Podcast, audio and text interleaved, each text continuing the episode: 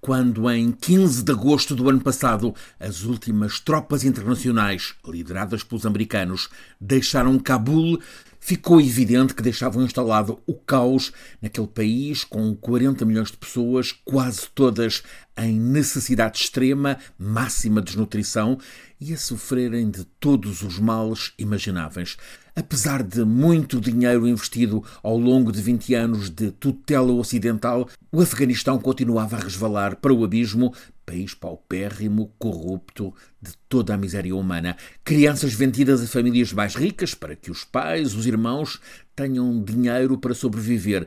Do mesmo modo, meninas de 10 ou 12 anos vendidas para casamento. E em cima desta realidade, que despedaça o coração, os talibã de volta ao poder. É facto que nesse tempo, há 15 meses, agosto do ano passado, eles maquilhavam o discurso com uma versão moderada que prometia afastá-los daqueles anos de inferno do primeiro regime talibã, de 96 a 2001, quando eram promovidas sessões públicas em praças e em estádios para que o povo assistisse a execuções, lapidações, amputações de gente acusada pelo regime de desobedecer a interpretações fundamentalistas da lei islâmica. Esses talibã, que há 15 meses regressaram ao poder no Afeganistão, pretendiam apresentar-se gente civilizada, uma nova geração respeitadora de direitos prática anterior tornava difícil aceitar a credibilidade desses anúncios e a realidade agora, passados estes 15 meses, é o regresso brutal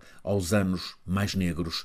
Uma personagem misteriosa, o líder supremo dos talibã, um mulá Akunzada, que não aparece em público, que não se deixa fotografar, acaba de assinar uma ordem aos juízes afegãos para que, a partir de hoje, não deixem de cumprir tudo o que prevê a Sharia. Portanto, aplicar absolutamente todos os aspectos da lei islâmica na interpretação mais fundamentalista. Assim, volta o chicote, voltam as amputações, voltam as execuções em público o principal alvo são as mulheres, que passam a estar obrigadas a uma espécie de masmorra social permanente, obrigadas ao uso de vestimentas, roupagens que as ocultem por completo, proibidas de andar sozinhas na rua, proibidas da prática de qualquer desporto. Em suma, os talibã querem apagar a imagem da mulher. Na prática, as meninas já estavam impedidas de ir à escola, as mulheres barradas na maior parte dos trabalhos, a menos que autorizadas